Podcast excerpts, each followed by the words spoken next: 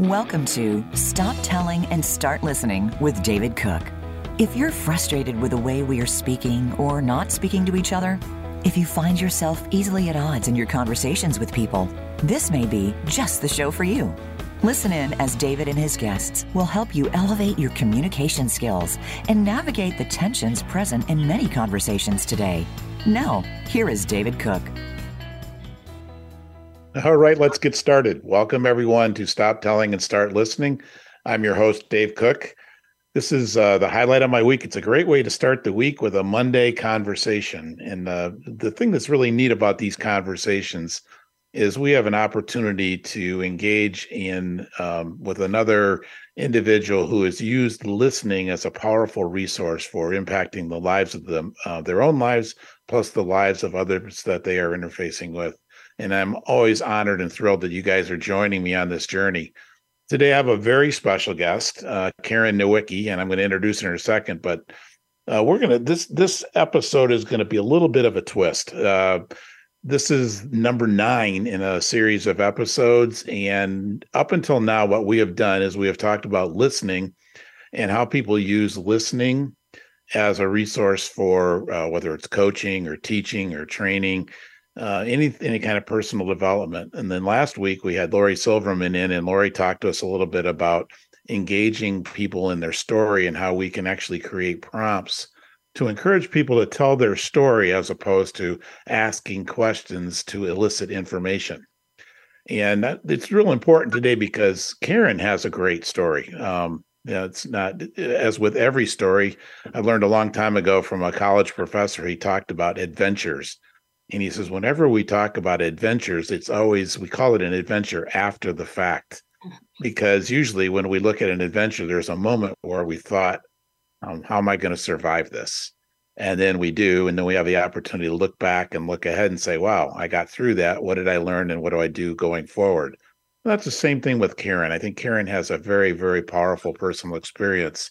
But what's drawn me to her more than anything else is how she's taken a very sudden personal experience and turned it into a great growth lesson for herself, for her children, and for anybody who's been following her along and listening to her share um, very authentically, very transparent with transparency her journey.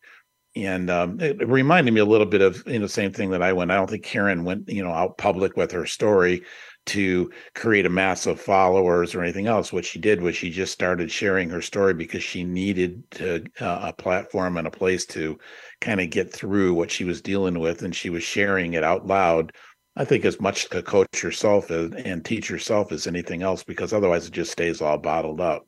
And we'll talk about that a bit. But uh, watching her, Karen, Karen share her story, I've just developed so much respect for her because she's been very, very authentic and transparent with us, and I love that.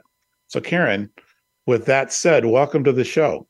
Well, thank you for having me. We've been excited and talking about this for a while. So I'm glad today is the day. Today is the day, and I hope we have a lot of people listening. And I hope also too, I don't have the number for the to call in, but if you have questions, I hope people call in with questions. But um, you know, I, I was very vague in the story, so and I'm going to leave it up to you to tell us uh, as much as you want. But let's let's let's start at the beginning. Um, where do you want to start at the beginning? Tell me what what brought you here today.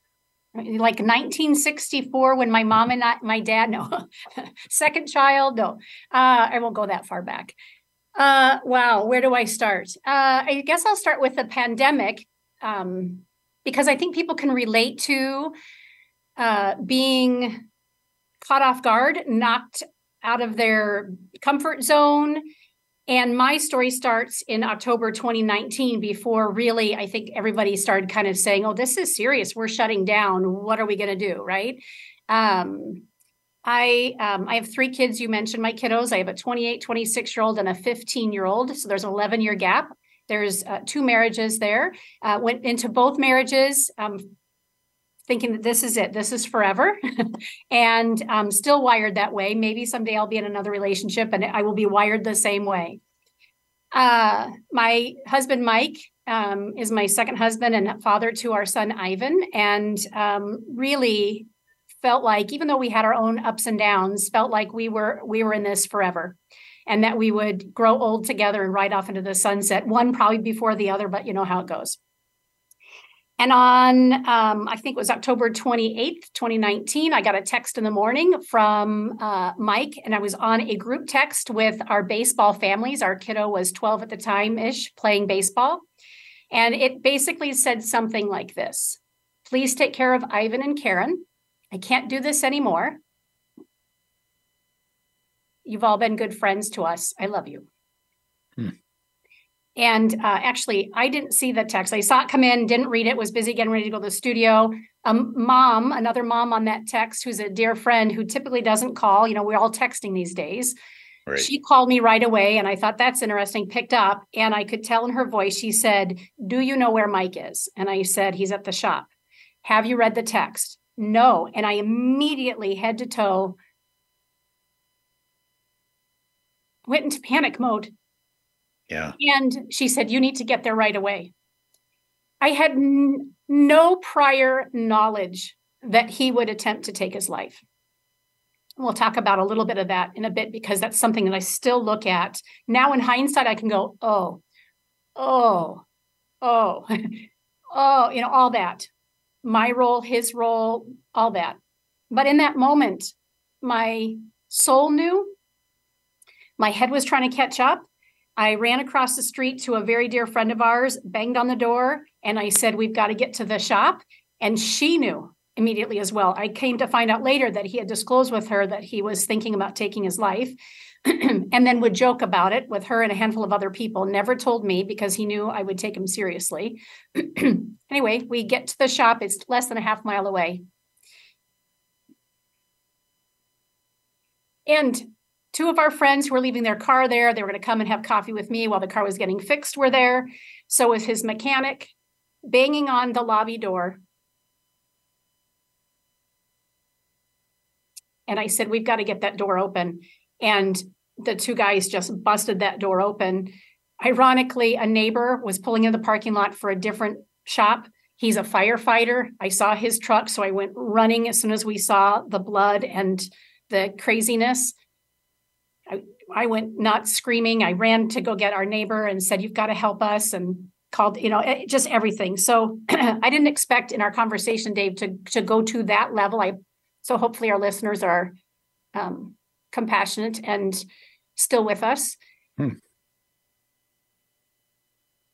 What happened after that, just to tie it up, and then we can we can talk about listening and communication and why I chose to talk about it as it was happening is uh, Mike survived that attempt. Uh, he shot himself through uh, underneath his chin.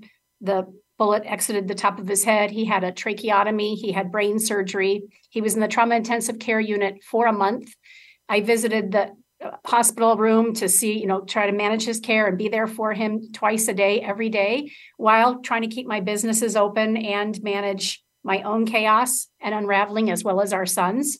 Very blessed, which I know you've seen. I am blessed with a huge community of people who just rallied local people, people I've never even met. Um, and that's what got me through. yeah. And and after so after a month of trauma intensive care unit, um, he was released to a post acute facility, which was only for the physical healing. So PT, OT, speech therapy, all those physical things, and um, that was very frustrating for me I didn't realize that we were in debt quite as much as we were, which is, um, you know, a whole nother aspect of the story. So we had a GoFundMe campaign that family and friends helped bring my house back into um, good standings for my mortgage or our mortgage. Uh, kept me afloat in business and some of the other just basic things for these I would say first initial two months, but after that, it was easily the, the next year and a half.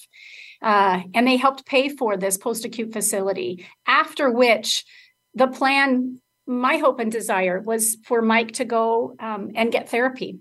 Um, and while he agreed, I don't know if he if he is capable or or willing or unwilling, whatever that is. I don't know. I have to give it up to the universe and say it's not for me to to ask why anymore.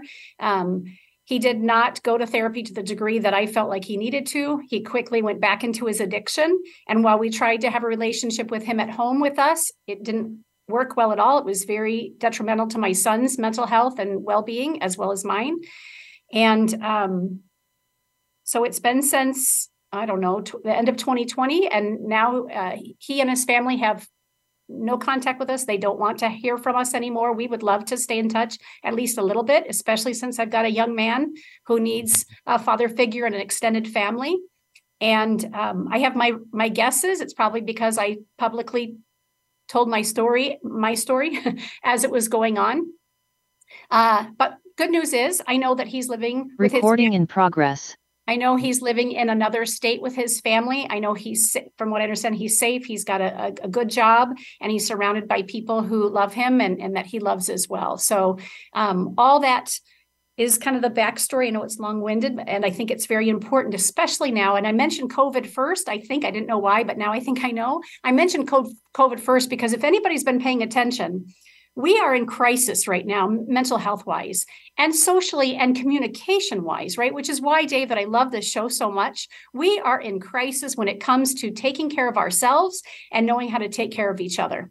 Mm-hmm. And uh, I think that's why my story and situation resonated with so many people that don't know me personally, uh, because they could see themselves or they could see somebody that they love in this story. And I have mm-hmm. several examples of people who've reached out through private messages and shows like this, uh, conversations, text messages, phone calls that have said, Your story has changed either my life or the life of someone I love because I read every journal entry that you wrote in the midst of it. And I uh, I just could see myself in these situations and I knew that I didn't want to be where you're at.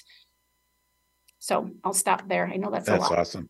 Well, I, I appreciate you uh, going and laying laying that foundation because it is very important, and and and appreciate too what you said is about um, the whole mental health crisis in general. We, you know, every everybody's world was turned upside down in some form or fashion in in uh, in the in the whole COVID experience.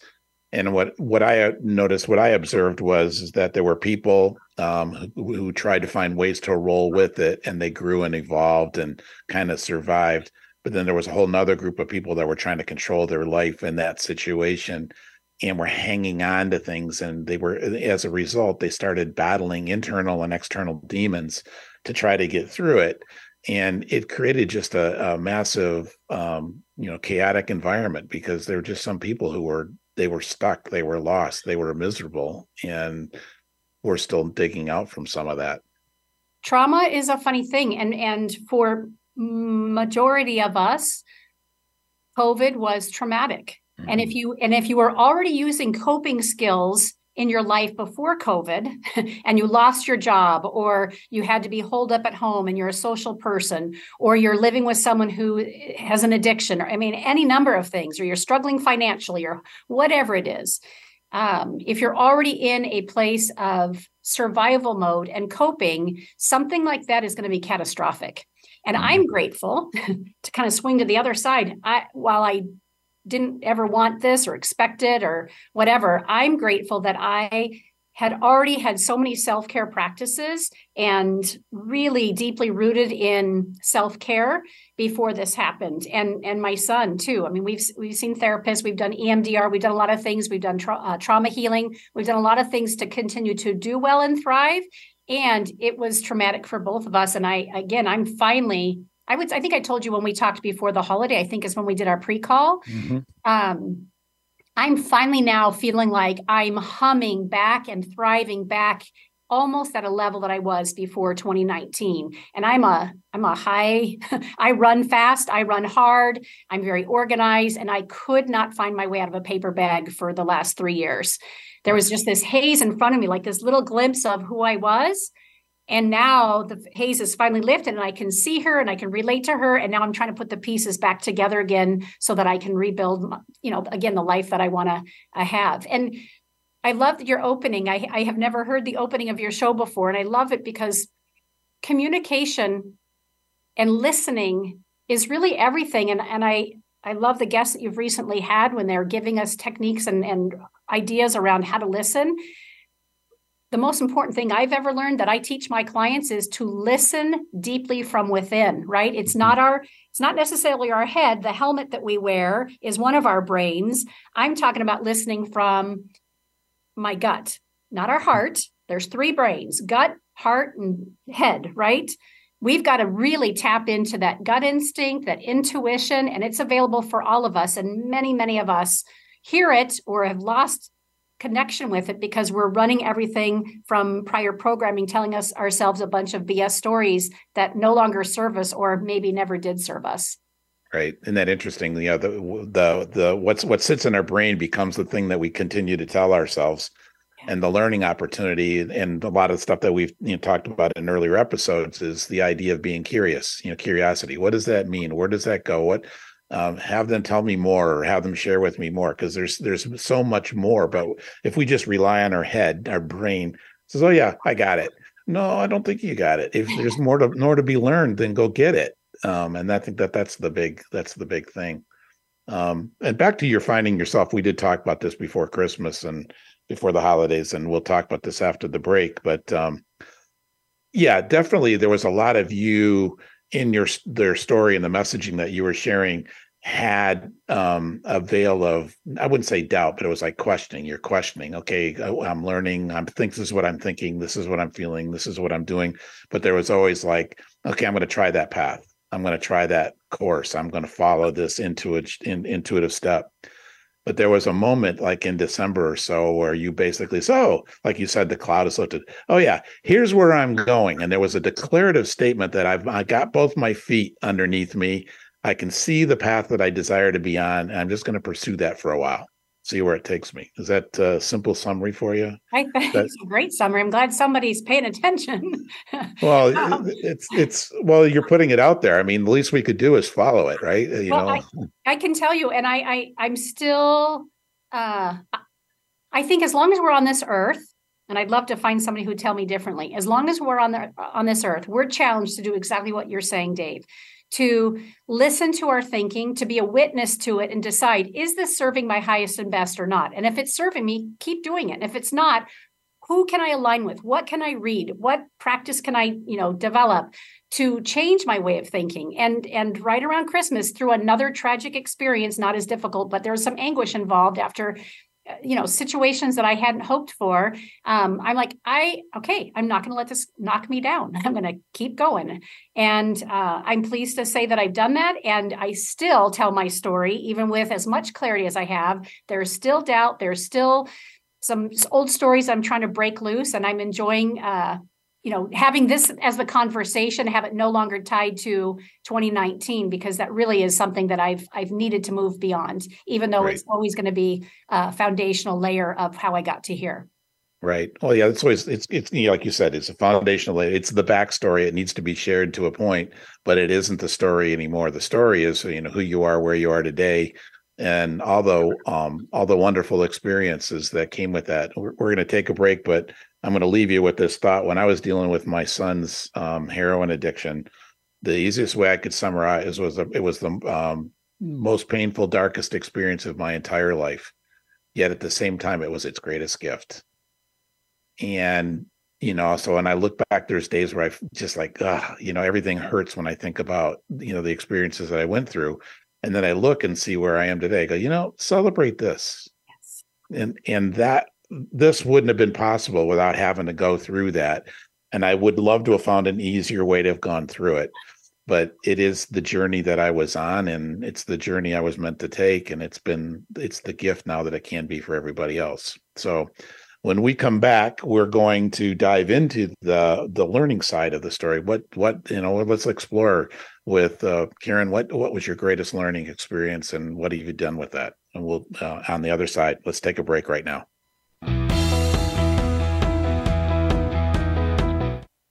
Become our friend on Facebook. Post your thoughts about our shows and network on our timeline. Visit facebook.com forward slash voice America. We are living in a time where a relentless commitment to opinions and beliefs are dividing communities and fracturing crucial relationships. Making ourselves right and those who disagree with us wrong leaves little room for engaging in a constructive learning dialogue. There is little opportunity to change minds, find common ground, or solve complex problems. Those who are not being heard or understood become angry, hurt, lost, isolated, alone, and more. While mental health related issues are on the rise, too few know how to safely share their struggles, and far too many don't know how to care about those that do. While it is increasingly frustrating to experience an increase in this communication divide, there is hope. And according to David Cook, there is an answer. The answer lies in how we adjust our communication style and shift our listening behaviors. In his radio show, Stop Telling and Start Listening, host David Cook introduces his audiences to the power found in creating a safe place for sharing life perspectives and experiences without judgment criticism, correction, or shame. There are tremendous opportunities in learning to see the world from the eyes of another. Join David on Mondays at 11 Pacific. Discover how shifting your listening behaviors will close the divide that exists between you and others in your community. It's your world. Motivate, change, succeed. VoiceAmericaEmpowerment.com.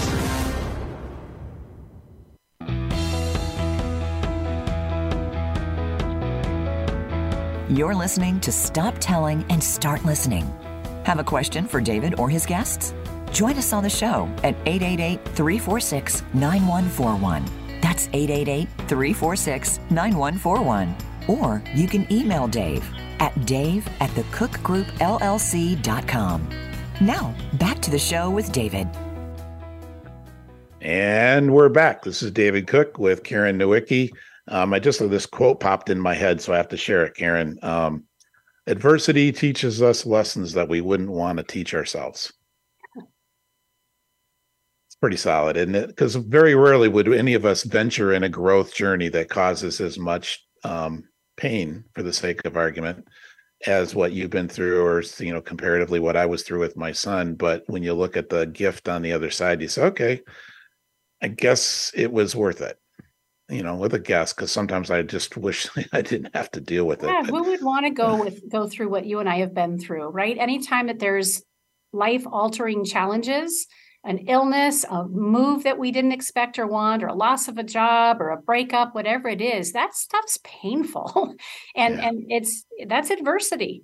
That's just personal adversity, not to mention social and political and economic and global diversity. It's a whole nother conversation. And it all begs us to show up and take a look at.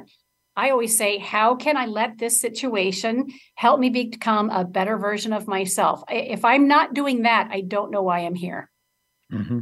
Fair enough. That's good. So, um, as you went through this and you've shared, and you know, you have the benefit of three years of reflection and hopefully countless years of looking ahead, what would you tell me what you would share as your greatest lesson from over about yourself or the journey over the last three years? Hmm. Uh, well, lots of things are popping up. The first thing that pops up is I can do hard things, that I am resilient and fierce and gritty. And how I do all of those things, in addition to loving and learning and nurturing and being weak in the middle of all that is my unique recipe and blend. It's nobody else's. And there's times I question that and think that I should know more, be better, do it quieter.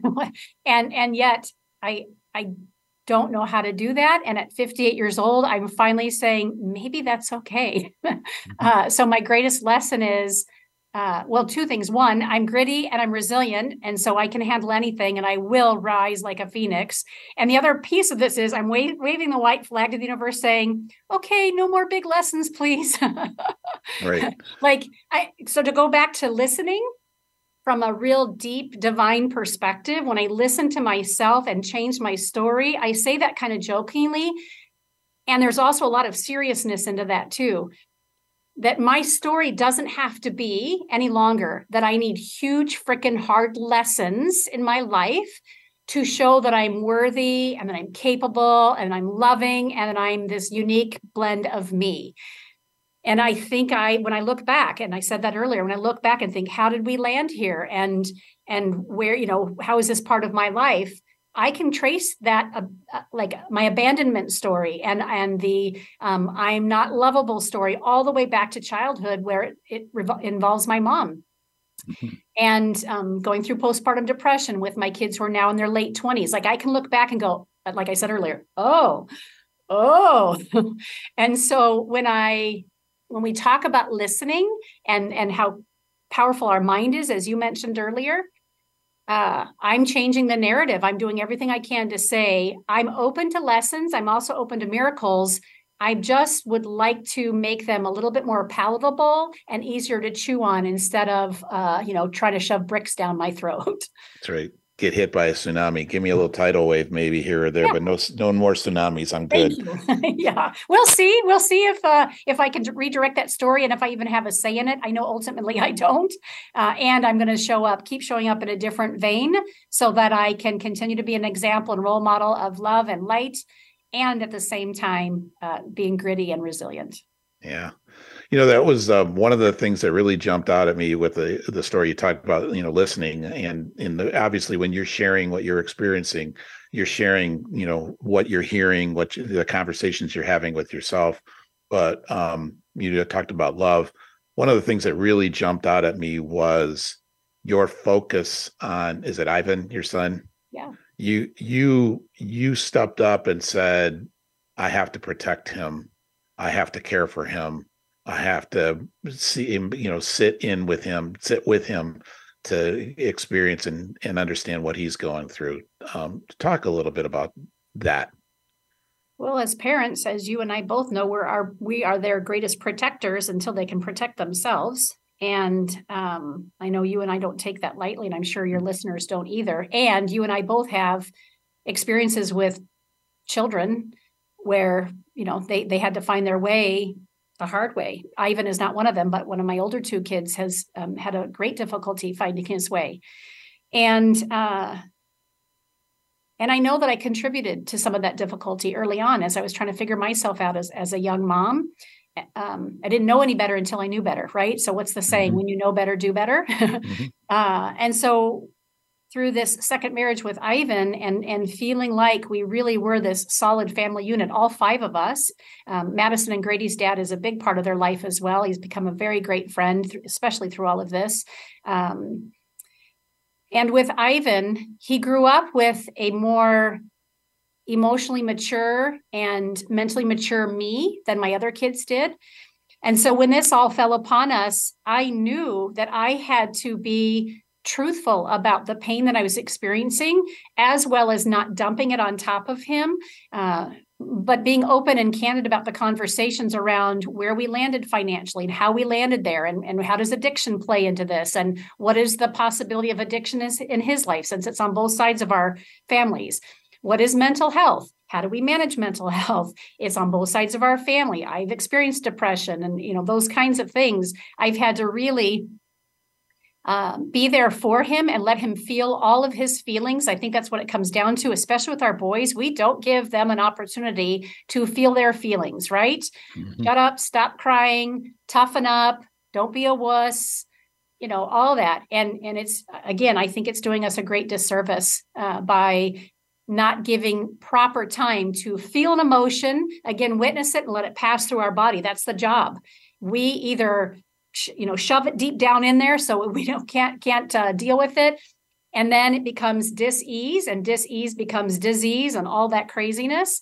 Uh, so being that this is what i do as a profession i make sure that my kiddo um, has these experiences and conversations. I will tell you that recently i said to him i think you and i need to go see a counselor and a therapist together. We were bumping up against a couple 15 year old you know and mom things um, as it relates to homework and priorities and not staring at our phone all the time, both of us. Um, and he, he said, Mom, I'm pretty sure we can figure it out. And by the way, just so you know, I hate therapy, is what he said to me. And I laughed, and I know he means that. And he's also the same kid that, as recent as six months ago, he came to me and said, I think I need to talk to Julie again. I've got something coming up that I need to take care of. So I know my clients don't like to come see me. um, most of them, especially when there's something really crunchy and they're bumping up against. And they also know in working with me that when they're in there, they're going to have that breakthrough. They're going to be able to feel that emotion, let it pass, and find the light and the gift on the other side of it. So, uh, yeah, he's he's a resilient kid as well. He's my teacher. Um, I went through some heavy stuff around the holiday. I know I shared that with you uh, mm-hmm. when we did the pre call. And again, I didn't intend to lean on him. That's not a kid's job in a relationship with a parent. And he saw the tears, he saw me. Uh, really struggling again and he just would come and wrap his arms around me and give me a hug and say i love you and you know there's going to be someone after this and that kind of thing and i'm grateful for as uh, savvy as he is and he's really coming to know himself pretty well which I think is great because he'll be a great leader someday. He'll be great husband, great father if that's the avenue he chooses. And and I will say, it's not me. I feel like I'm taking a lot of credit, and maybe some of the credit is due. I'm going to go back to the greater community that has been loving on this kid well before 2019. Um, baseball families, wrestling families, neighbors, uh, teachers, parents of friends. Um, again even people like you who've just reached out and left a you know a warm message for him on on um, on social media. This kid has grown up with that. Um, being kind of my spotlight a little bit in the work that i do on social media he doesn't like it so much anymore so i leave him out of it. And he's always enjoyed when people have been cheering him on and uh, knowing that he's just a normal kid like everybody else and and been somebody who's spoken loudly about uh, what's gone in his life, just like his mom. Well, I think that that's the one of the the great gifts that you've given your son is, you know, back to Brene Brown used to talk about um, when you're authentic with somebody else or transparent with somebody else, you're giving them permission to be authentic and transparent with you.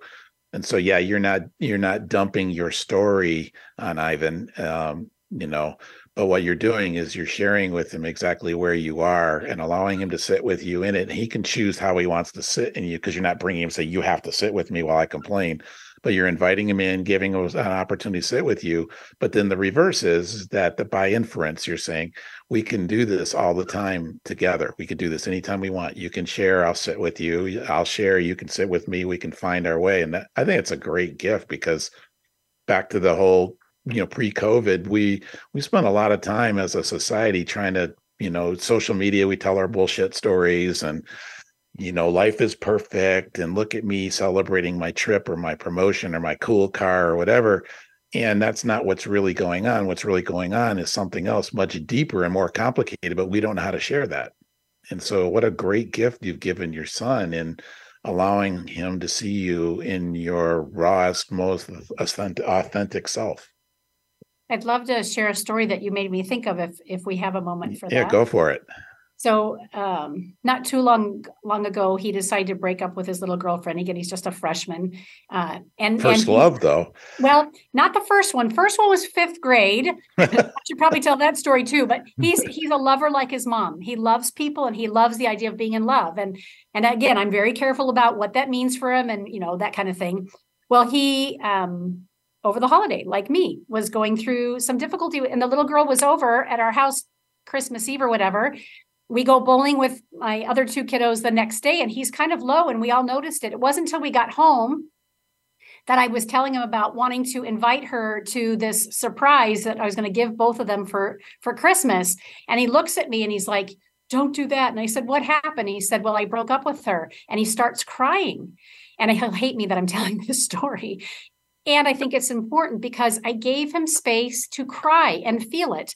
I said, Well, do you want to talk about what happened? And he basically described what was happening. And to be sensitive to this girl, if she ever finds her way this, I'm not going to describe it. It just it turned out that they're not a good fit, and he and he felt like he had given her many opportunities uh, to be a good fit with him, and um, and he was devastated because he said, I really love her. I really like her, right? Whatever that means for a 15 year old, that's real. Now, I could have said, This is your first love. You'll get over it. There's more fish in the sea. Don't, I mean, I could, I, boy, those things were running through my head. I wanted to advise, and I just knew that I needed to be quiet and sit with him and I think he must have cried. My cries last a lot longer than this, but I think he must have cried for maybe six minutes. He came over, he gave me a hug. I just rubbed his back in silence. And I just said, What do you need? He said nothing. And then, like a light switch, you know, he sits up and he's like, I feel better. and I'm like, okay, good. I, am glad you do. And just know that in another day or two or a couple hours, you may not feel great again. Just give yourself space to feel this so that again, it can pass through you and you can move through it. And by the next day or two, he was completely fine and moving on, right? Um, I, I, would love to tell the fifth grade story if I could. Do we have time? Yes, go ahead. because I, we're gonna have to we're gonna have to send a message to Ivan and say, "Don't ever listen to no, this radio no. show." right?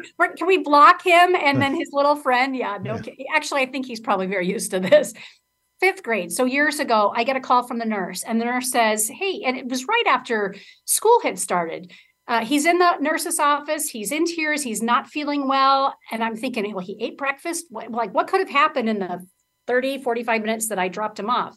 So I said, Can you put him on the phone with me? He can barely talk. He's heaving. I'm like, Wow. I'm thinking something must have happened on the playground because I know he wasn't sick when he left this morning. So I said, I'm going to come pick you up. I get there. He's calmed down a little bit. It's about 10 minute drive. We get in the car and I said to him, is it physical sick, do you think? Or did something happen today at school that made you sick? And he said, a little of both. And I said, well, I kind of gathered that. What happened?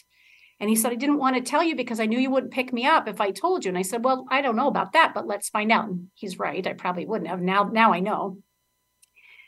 So and so broke up with me. And he started uh. crying. And we're sitting facing the playground in our car, and everybody's in the classroom. And it and I and in that moment, to your point, Dave, I knew it was heartbreak. He was experiencing his first broken heart.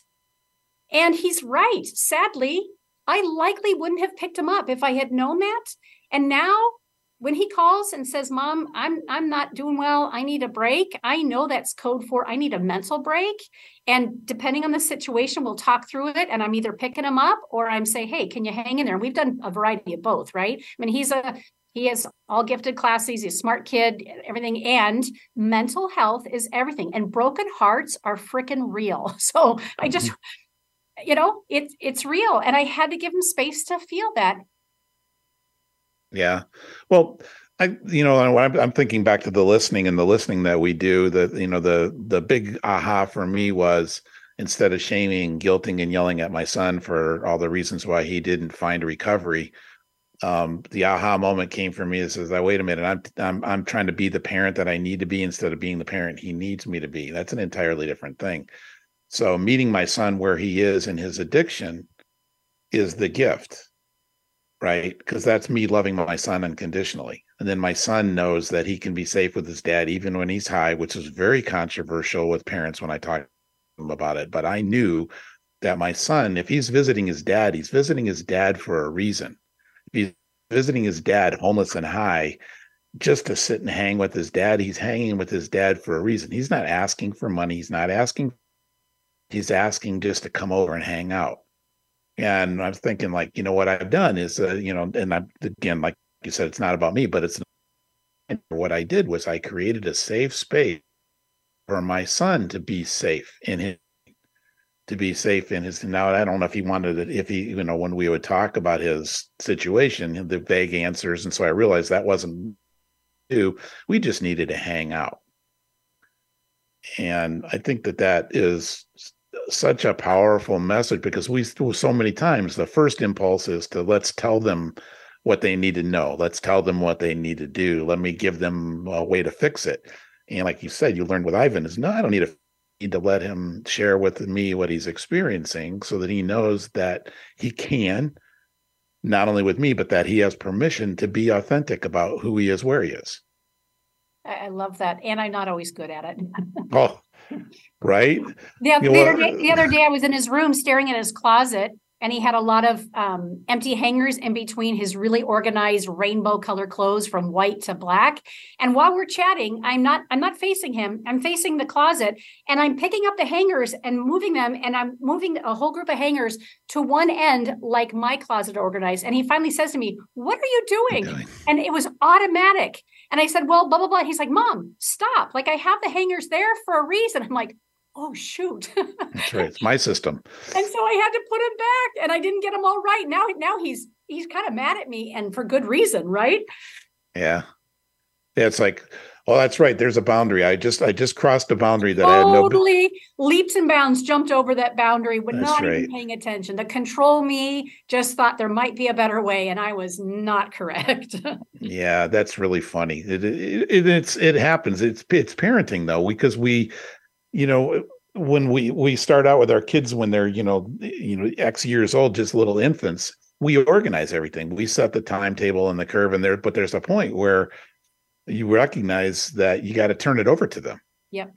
And the earlier, the better. And you teach them boundaries and rules and all that other stuff. But uh, anyway, we're going to take one more break really quick, and we'll come back because I, um, I will have to have a little bit more conversation on this on boundaries and parenting and listening and parenting. But uh, when we come back, we'll talk about that. Stay tuned.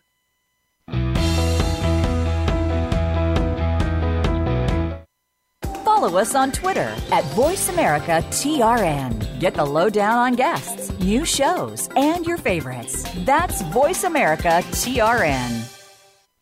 We all struggle with relationship tensions in the home or at work or with a loved one.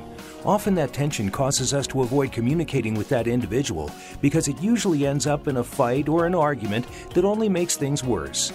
In the show Stop Telling and Start Listening, host David Cook shares the lessons of his personal experiences to help you engage in healthy, insightful conversations for healing broken or damaged relationships. After a successful professional career as a sales pro, executive, and consultant, David Cook discovered in a significant transformational way the impact a shift in listening had on the father son relationship during his youngest child's struggles with a heroin addiction. After loving his son with various reactive behaviors of shame, guilt, criticism, judgment, David discovered that when he made a commitment to understand his son's struggles, to learn about the addiction journey from his son's perspective, and meet him where he was in his addiction, David realized he was rebuilding their relationship in powerful, influential ways. David's show Stop Telling and Start Listening provides listeners guidance and insight to the powers of listening, selfless listening. Instead of avoiding the people we are struggling to understand or communicate with, David provides listeners with tools they can utilize to facilitate an authentic, safe sharing of personal and real perspectives and experiences. He teaches us how to navigate into areas of communication tension to help repair broken or damaged relationships, build trust with those we need to lead or support, and solve complex problems with impactful, lasting solutions. Join David on Mondays at 11 Pacific for a listening session that will help close the divide that exists or is developing between you and others in your community.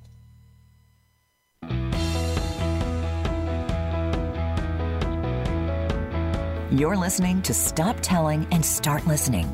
Have a question for David or his guests? Join us on the show at 888 346 9141. That's 888 346 9141. Or you can email Dave at dave at thecookgroupllc.com. Now, back to the show with David.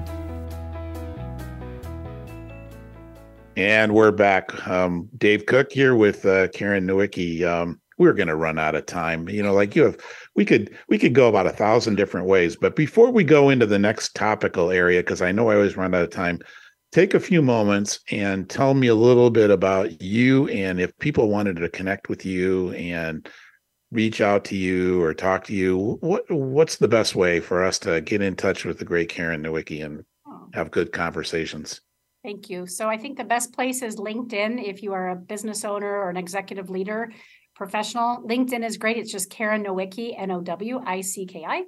I'm also on Facebook and Instagram.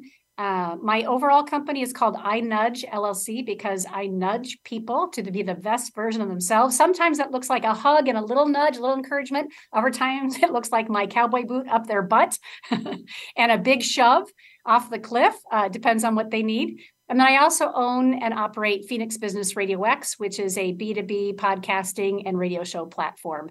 Uh, so really, I would love to hear from people uh, with, with where they're at in their lives. And if I can't help somebody or they just want to connect, I can direct them to somebody else who can.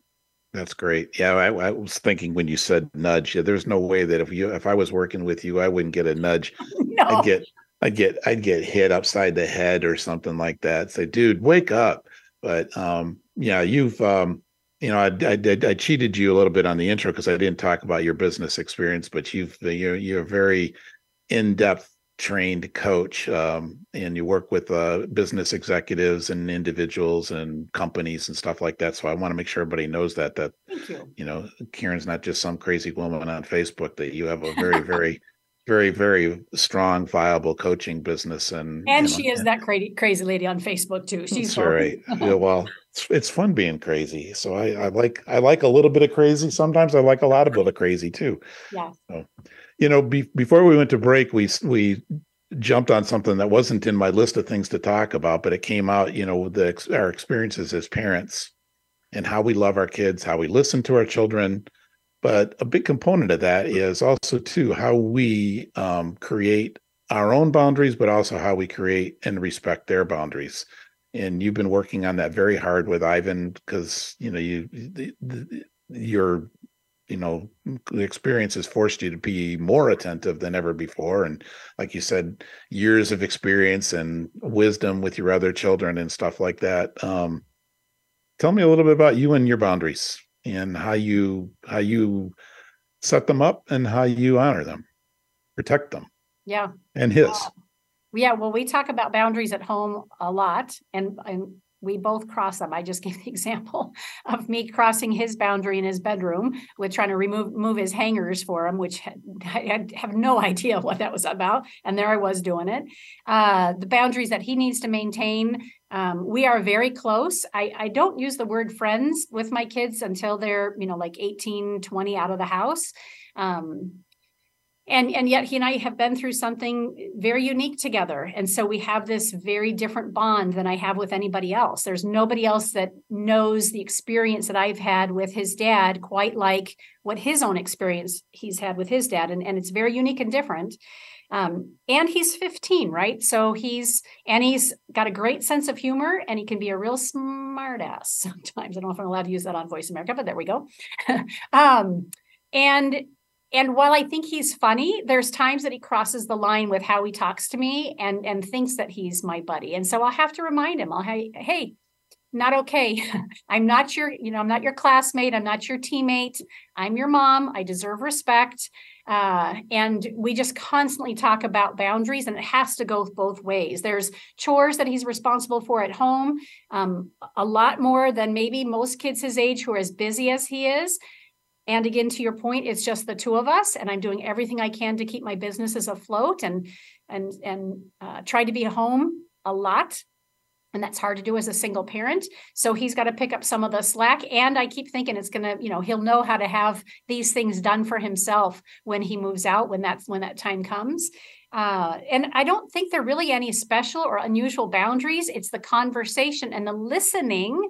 To again, the whole point of our conversation on your show today, Dave, is to be in listening and to get out of my own way and see him as a as a reflection and a mirror of me both good and bad. So when he mm-hmm. annoys me or I'm triggered and I'm like, oh boy, and I'm muttering under my breath, what a jerk, I have to remind myself that this is a trigger and this is something that's showing up for me that's really not about him. He's just the messenger. So mm-hmm. one of the things that we've created rec- recently is this five minute timeout because we kept butting heads, and he knows how to go right for the chest. Like you know, like you know how you play with somebody and they sit on their chest and they poke that bone on your chest. Well, he still does that to me when he can pin me down because now he's three inches taller than me and stronger. But he'll emotionally and mentally do that to me too it, when we get into a battle. And i find myself wanting to just go back in there and you know show him what's what. So we've had a conversation recently probably three weeks ago where we both agreed it's not the most helpful or healthy way to show up for each other. It's starting to tear at the fiber and the fabric of this deep relationship we have. And now both of us got really clear what it looks like. It's going to be hey i need five minutes I'm taking five minutes. Either one of us can say it. I'm for those of us who can see the video, I'm putting my hand up with the five and kind of putting it out there so there's a visual cue as well. And each of us have done it a handful of times, and we're literally stepping away. We agreed that we would set a timer if we needed to, and then come back. And the point of that five minutes is not to go look at our phone or play a game or for me to get busy with work and a phone call. It's literally to sit in personal, quiet listening. What part of this do I own? mm-hmm. what is here? What is here for me to learn from? And how can I go back to the place of loving and caring for Ivan and he with me so that we can start with that as the foundation instead of the disharmony and disconnect and it's and it's working it's amazing that it's taken us this long to get to something so simple mm-hmm. but it's a great uh, a great way for us to remember what our boundaries are and the foundation of love above everything else that's great that's beautiful you know when i used to work with uh, do work with moms and dads uh, in the addiction world um, I told them that the the the biggest challenge is is not to respond emotionally you know, to highly emotional situations. And what you've done is you've created a an environment that says, okay, when we recognize we're there, we support each other in going to a creating a different space. We you know, and we're not going to stay in the fight. We're not doing the scorched earth thing. Let's call a timeout, step aside, clear our head, organize our thoughts, and then revisit it and that would be what I would share with moms and dads to say, I understand you want to talk, you you know, con- uh, confronting your child and accusing them about being high when they're high is only setting yourself up for an argument because they're going to tell you they're not, even though you already know intuitively that they are. So what's the sense in even asking a stupid question that you know, are you high? Because you know they're going to lie. I hate when my son lies to me. Well, you put him in a situation where he can't say yes, so he's going to say no and I said, so what you could do is is that two days later, when you're sitting with them and they're not high and tensions are lower, you can talk about your feelings as it related to the discomfort of their behavior. And you can share with them what you experienced at that moment so they know what it's like to be a dad or a mom dealing with a kid who's struggling with whatever it is, as opposed to telling them how wrong, stupid, and irresponsible they are. They're not going to hear you anyway, especially in the state that they're in. right right mm-hmm. so it's it's a beautiful gift um we used to the exercise that i do with people is um what i will do what i won't do what i desire and what i won't tolerate and then we you know that's that's my boundaries. And once i state my boundaries now i have a responsibility to protect and defend them. But at the same time because i've shared them with you you have a responsibility to honor them. What i will do what i won't do and what i will to- what i desire and what i won't tolerate. I like it and so the first two are emotional they're value statements is obviously with this what i want you know what i will do what i won't do is this is my behaviors this is what i stand for. What i desire is our vision for our relationship or a vision for you and your life. And then what i won't tolerate are, are um, deal breakers. And one of the deal breakers that you use a great example when ivan gets too comfortable with you, say time out. I'm your mom. Okay?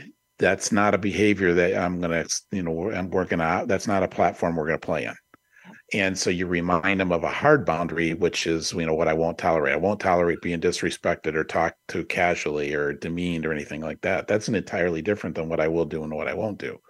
So that's how i structure those. And the word toleration is so exciting. Like i've got chills head to toe. It's a conversation it is. It's a conversation i have with clients a lot. It's often in the things that we tolerate that we really would not want to, whether it's our own relationship with ourselves or other people. If we just even looked at our tolerations and made clear boundaries about those, the, the do's and the do nots, we I think we'd find our life in greater harmony. I love that. Well, thank you. Um, unfortunately, we ran out of time, so we're gonna we're gonna have another conversation, Karen. I can guarantee you that. Um, but uh, you know, this is this has been great for a lot of reasons. But I again, thank you for being authentic thank you for sharing your journey um, on Facebook because I know you've gotten a lot of notes and stuff like that. It takes courage to be honest, as we're finding. It's sad that it does take courage, but it does take courage to be honest. But I think what the other thing is is that you weren't just venting, you weren't just sharing. What you were doing was you were growing in front of us. And that was a great lesson for everybody because we got to experience the the journey. So thank you for being on the show today. And I really, really want to honor the work that you've done and the work you continue to do. Thank you. Thank you for being on the journey with me. And it's a pleasure to be with you in this way, Dave. All right, great. Next week, we're going to have a sales guy, Dave Tier, um, sales coach that I know from Detroit for like 20 years. We'll talk about listening according to uh, great salesmen. In the meantime, everybody have a great week. Keep your ears, uh, ears, heart, and mind open, and stop telling and start listening. Because once you start listening, everything changes. Have a great week.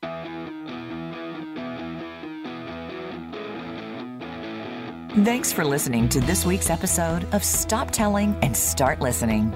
We hope you've picked up on some useful ideas to help you enhance your conversational skills. Until we listen again, have a beautiful week.